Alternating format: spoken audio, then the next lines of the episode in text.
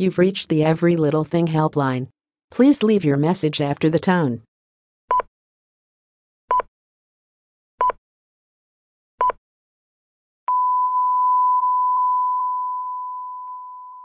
Hi, ELT. My name is Jake. Um, I would just like to know if I could bury a body in my yard legally.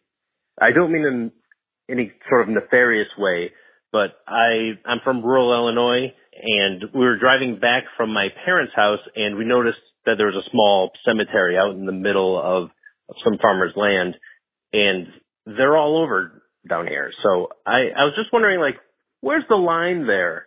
If you can help me out with that, I'd appreciate it. Thanks. Bye. Hello? Hi, Jake. This is Jorge from Every Living Thing. Hi, Jorge. Every living thing. yep. Flora's back later in the month. So until then, I'm her body double. All right. Sounds good. Okay, before we get started, I have to ask you a couple questions. Do you have a lawyer present? I do not, but um, if I need to get one here, I can I can arrange it. Do you have a body present?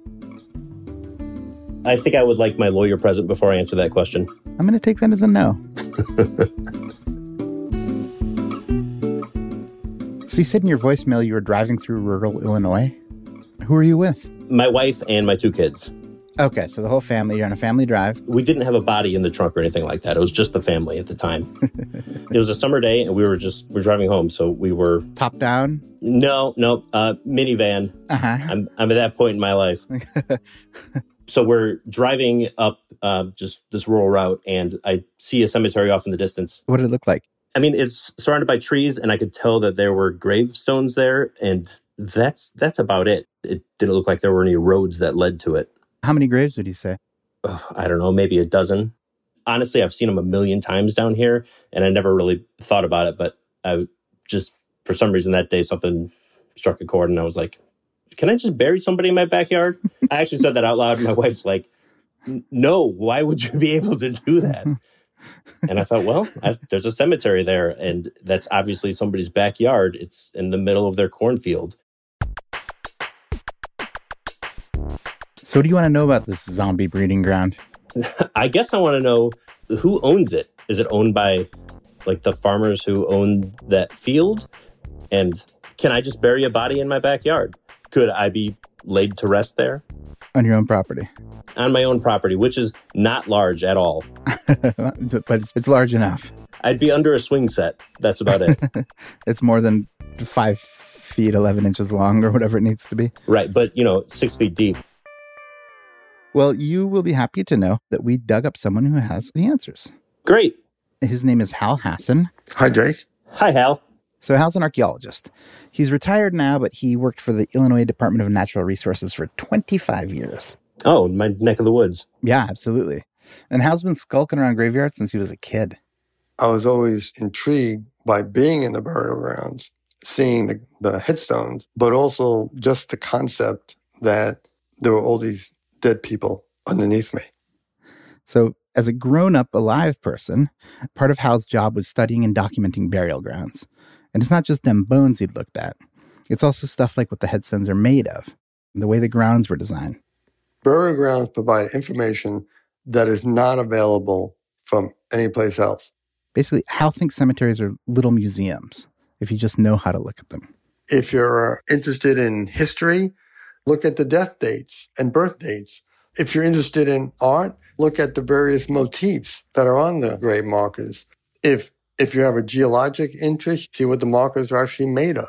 I am so into this right now.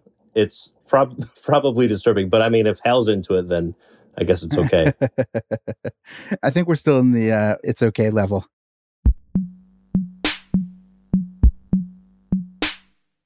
There's one thing I want to note, though, which is that there are thousands of Native American burial grounds all across Illinois.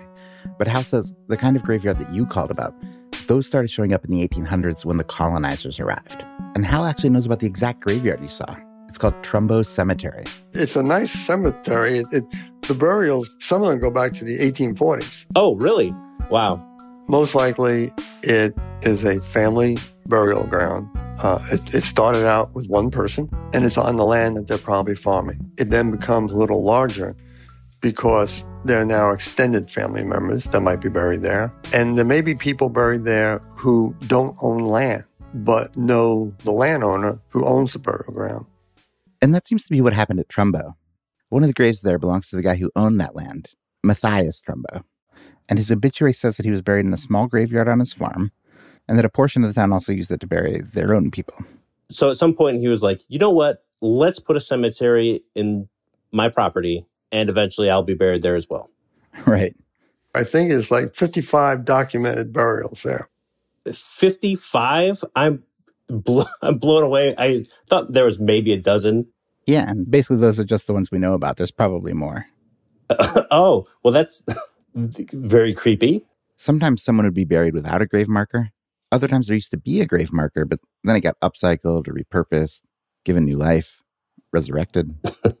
In many cases, the landowner may get a little tired of working around that burial ground because without the grave markers, you can get farm equipment in and you could plant corn. And at some point in time, those above ground markers disappear. What do you mean disappear?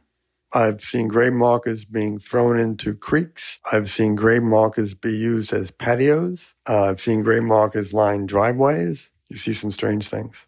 Right. So I need a piece of stone, and you know what? I got a bunch in the backyard. exactly. He's not using it anymore. no, but without the headstones, the people that are rotten can get forgotten. Over time, people will just forget that there's a burial ground there. And maybe the land gets sold three, four, five times over the next 20 years. And a lot of time, people don't know that they own a burial ground. It wasn't in the brochure. So I could already have a burial ground in my backyard and I don't know about it. Yeah. Yeah, that that's a that is something I didn't consider. If you do end up finding a body under the begonias, you're required to call the county coroner. And then, depending on how long the bones have been there, you might end up talking to someone like Hal. When I used to go out and we would consult with landowners about the burial grounds, he'd say, Well, it's out here, but we don't know who owns it. And I'd, I'd say, You do. You own it unless you can show that the deed carved out the cemetery, then you own it. It was transferred when the land was sold. This is literally the plot of horror movies. we had a, a coal mine project, and there was a small burial ground on the edge of where they were going to put what's called a gob pile, which is where the waste goes. And I said, you know, since you're going to put all this gob stuff on top of this cornfield, I want to know what's underneath the cornfield. We stripped it off and we found 200 graves. And what was that burial ground? Uh, it was a burial ground for a town nearby. It just got forgotten. Over time, they assumed that what was on the surface, those maybe 25 markers, that that was the burial ground. And then we very carefully excavated them. We moved them according to the law, another commercial burial ground. That's just wild. And knowing that, like, 30 years ago, my house was a cornfield. I'd go with the above ground pool, Jake. yeah, that would be the safe bet, wouldn't it? All right. So, for the colonizers living and dying in wide open spaces in the 1800s, burying grandma or grandpa next to your cornfield made a lot of sense, but not so much in populated places. When you start to get larger communities, a town or a city, there's obviously a lot of people who don't own land and they need to be buried somewhere. And that's becoming a problem in the big cities on the East Coast. Urban populations are booming, and small graveyards are filling up. Bodies just piled on top of each other. It's gross. Some people are becoming disenchanted with city life. Crime, disease, poverty, and a lot of people assign the blame to the burial grounds. The burial grounds are giving up these gases that are not healthy for us to breathe. They smelled terribly, and people were worried that they were causing public health problems like yellow fever outbreaks. Honestly, not the kind of place you'd want to go just to see your dead uncle fester. and so some civic leaders decide we should move the burial grounds to the outskirts of the city and establish what they call a park like setting. So they may manipulate the landscape, plant trees, make hills. And so it really is a park like setting, and they encourage people to go there and have a picnic. But no one wants to bring a picnic basket to a burial ground. These places needed a new name. So, a word that was common in the 1400s gets brought back into use. Cemetery comes from the Greek word meaning dormitory. And what do you do in a dormitory? You sleep. And so you're at rest. You're not dead. hmm Death is no longer scary, it's no longer smelly, it's relaxing. Go have a picnic. Right, yeah. And soon everybody wants in on this new and improved process for moldering away in the cold, hard ground. And the idea spreads like your great uncle's ashes on a blustery day. Right. As the people travel Yeah, exactly. and die. People here go out east for whatever the reason. They come back and go, hey, I just saw this cemetery. And so we should do that, something like that, because that's the new fashion, if you will. And you can't have a new fashion without a new cash in. And so entrepreneurs set up for profit cemeteries and start pitching the bereaved. This is the thing to do. It's what they're doing out east. Places in the East Coast have large cemeteries. They're beautiful. And, and this is what Americans are doing now. Salesmen might try and talk you into an upgrade. They would try to encourage people to move people off the farm. If you have some family members buried out on the farm, we'll give you a discount. I mean, it sounds like a deal to me. Burying your loved ones used to involve basically just a little sweat and elbow grease, and now it's cold hard cash. Now we're paying somebody not just to dig the hole, but to prepare the body, morticians, undertakers. We take death out of the household and we move it to strangers. So dealing with the dead has become a business, and it turns out that dealing with dead relatives seems to be a task people are eager to outsource. If I'm living in a farm in 1845, I'm burying grandpa. If I'm living on a farm in 1865, I may not be burying grandpa. How did everyone sort of hop on that trend so fast? If your relatives or friends are doing it, you're going to do it if you can afford it. You got to have what's new. It's really no different than the line of people that are outside the store once Apple announces the new iPhone. But that feels like an incredible shift very, very fast. It is. It is. And you can see it out on the landscape. It's, it's not just a shift in how grandpa is going from point A to point B, but in how you're marking it. Hmm. Okay.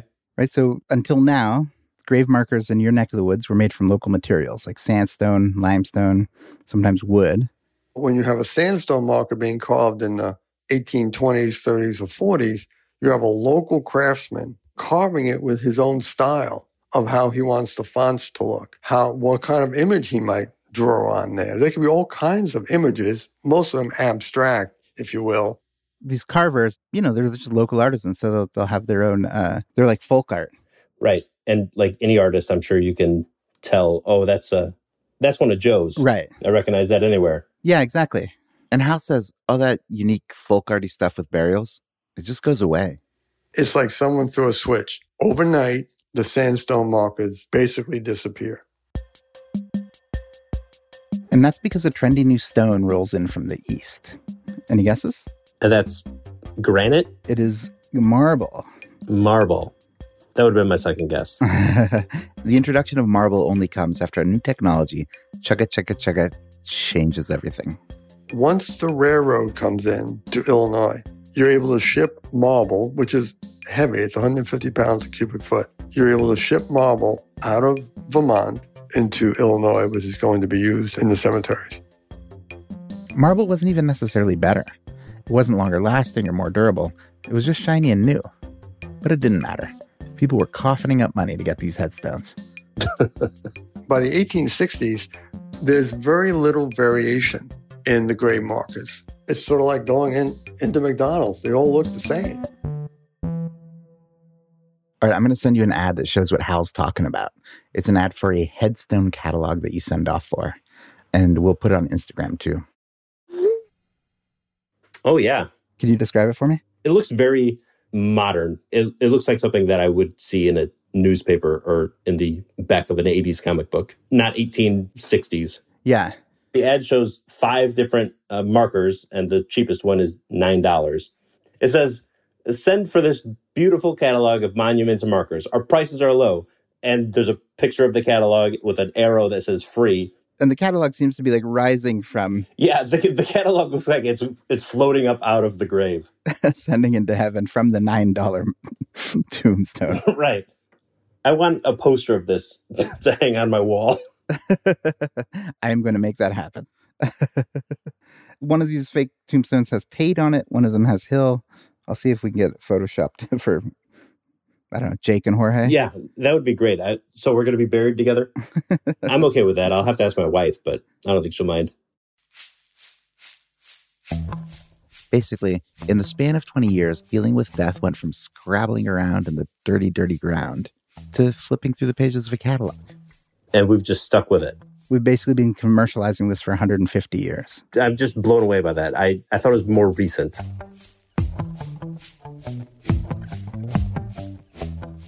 Let's get to the question you first proposed to us.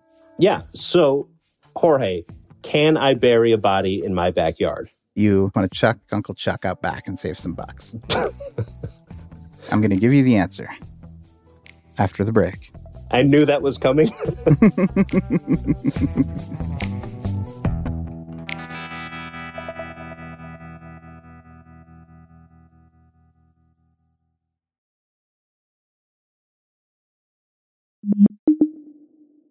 So nowadays, there's tons of options, all kinds of cemeteries and headstones, but also, you know, cremation, donation. You can even pay to have ashes sent to space if you want to shuffle off this mortal soil once you've shuffled off this mortal coil. that sounds fun. but let's say you're a real, like, back to earth, DI die type, and you want to send a loved one to their eternal repose in your actual subdivision, like somewhere behind your townhome on Excelsior Grand Avenue, or whatever your street's called. Yeah. Can you do it? If you want to bury somebody on your property, and we'll assume that you don't live in the middle of downtown New York, there is no law prohibiting that. I I am I am shocked. That is not the answer that I was expecting. So, except for California, Indiana, and Washington, 47 states in the US will let you bury any old geezer below the gazebo as long as they're dead. That's a uh, cadaver caveat, right? Do I need permission to do it, or like let somebody know I'm doing it, or just just do it? There is a law that requires you to work with a licensed funeral director that will secure the death certificate and will give you a permit allowing you to move a dead body. And then you have to just check with the local zoning to make sure they're okay with it. I would imagine my local zoners would not be okay with that. you don't have to imagine because we called your local zoning officer.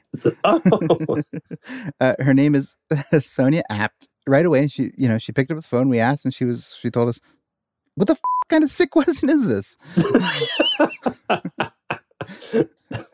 Uh, no, no, she didn't. That that was me. That was me in our in a, in the meeting about whether we should do this show. Uh, by contrast, Sonya was like very, very, very professional. She told us that you need a special use permit uh, if you want to turn your grassy knoll into a body hole. So that does require a public hearing before our Planning and Zoning Commission, um, and then ultimately approval by the village board, and they would pass an ordinance allowing that use on on that property. Basically, a similar process to applying for a liquor license or building an unusually tall fence. okay. He'd probably have to provide, you know, a plat a survey and indicate where he wanted to to do this burial, you know, and it would have to go through that public hearing process, which does also mean that the neighbors have to be notified. Luckily, I only have one neighbor. any any beefs? No, no, we're on we're on good terms, and uh, we have a fence between our properties. So if zombies or anything like that happen, they should be protected. So you don't have to bury the hatchet right. before you knock on the door and say, "Remember Uncle Joe? Yep. Nope. Um, you met him at the last year's barbecue. well, now he's here forever. yeah, I'm going to bury him under the barbecue."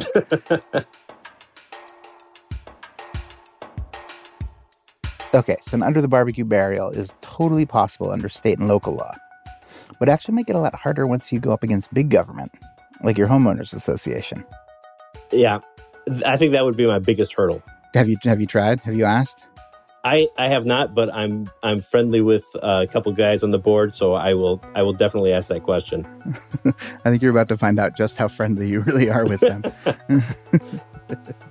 They're going to start coming out and measuring how how tall your grass is. what would you call your cemetery if you had one? How about just a cemetery? A cemetery, nice. First in the phone book. First in heaven. I like it. Yeah, I I I think a cemetery is the way to go. I, I don't want to say AAA because it's not real fancy. I mean, We've got a swing set back there. well, if you do decide to DIY when you DIE, just remember it's not easy to relocate a cemetery, and it can hurt the resale value of your house. Right. I need a very specific buyer. This house has four bedrooms, three bathrooms, also a cemetery. right. Uh, the septic's just been replaced. it got a new roof 10 years ago. Great fertilizer in the backyard. Yeah. Your body will haunt that house forever. Unless it's my body, then I, I don't really care. yeah, yeah, exactly. You could be buried with your with two middle fingers stuck up. yeah. Well, you and I are getting buried together, right? That's right. Yeah. We don't care about anything then. Four middle fingers pointing up. exactly. I just want to I just want to be in eternal repose. The squeak squeak squeak sound of that swing set.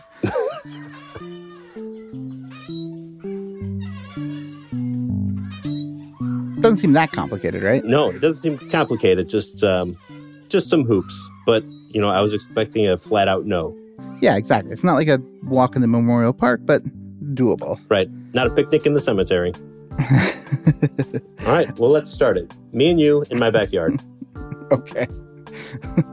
uh, I was hoping to die of, of old age, but whatever you say. A and JJ Cemetery. I'm good with that.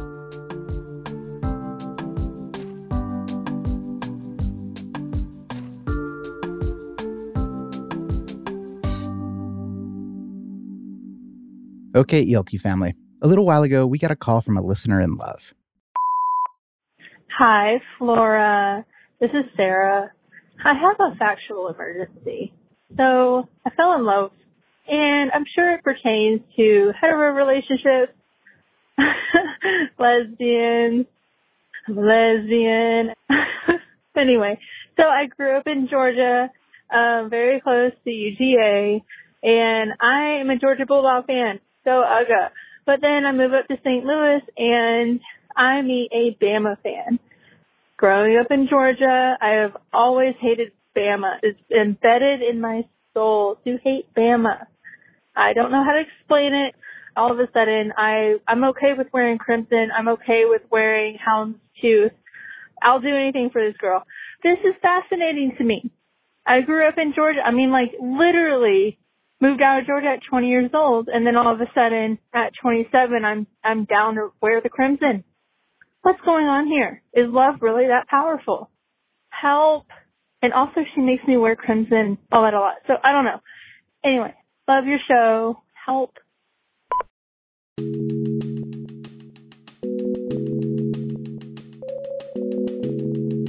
So, what do you think? Did Sarah's story ring a bell? Make you laugh? Or did it slam you square in the chest with the hollow thud of shameful self recognition? I mean, it's okay if it did. I mean, we all come down to the case of Cupid Stupids every now and again. Usually it's something mildly embarrassing, like reading most of Infinite Jest because some dumb boy thinks it's the best thing ever. Or, you know, growing a mustache. But on occasion, love makes us do truly bewildering things. And those are the stories we want to hear. Did you move to another country because of some brand new crush? Call the hotline. Did you change your major, or your hair, or your religion? Call the hotline and pour your heart out. Tell us the things you've done, and maybe wish you hadn't, in the name of love. We already have our sports story, but anything else is fair game, just as long as it's about you. Call us, 833 Ring ELT. That number again is 833 Ring ELT.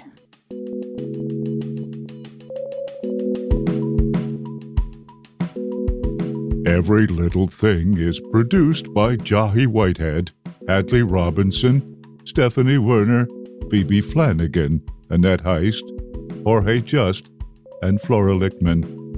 With help from Nicole Pasulka and Doug Barron. Edited by Caitlin Kenny.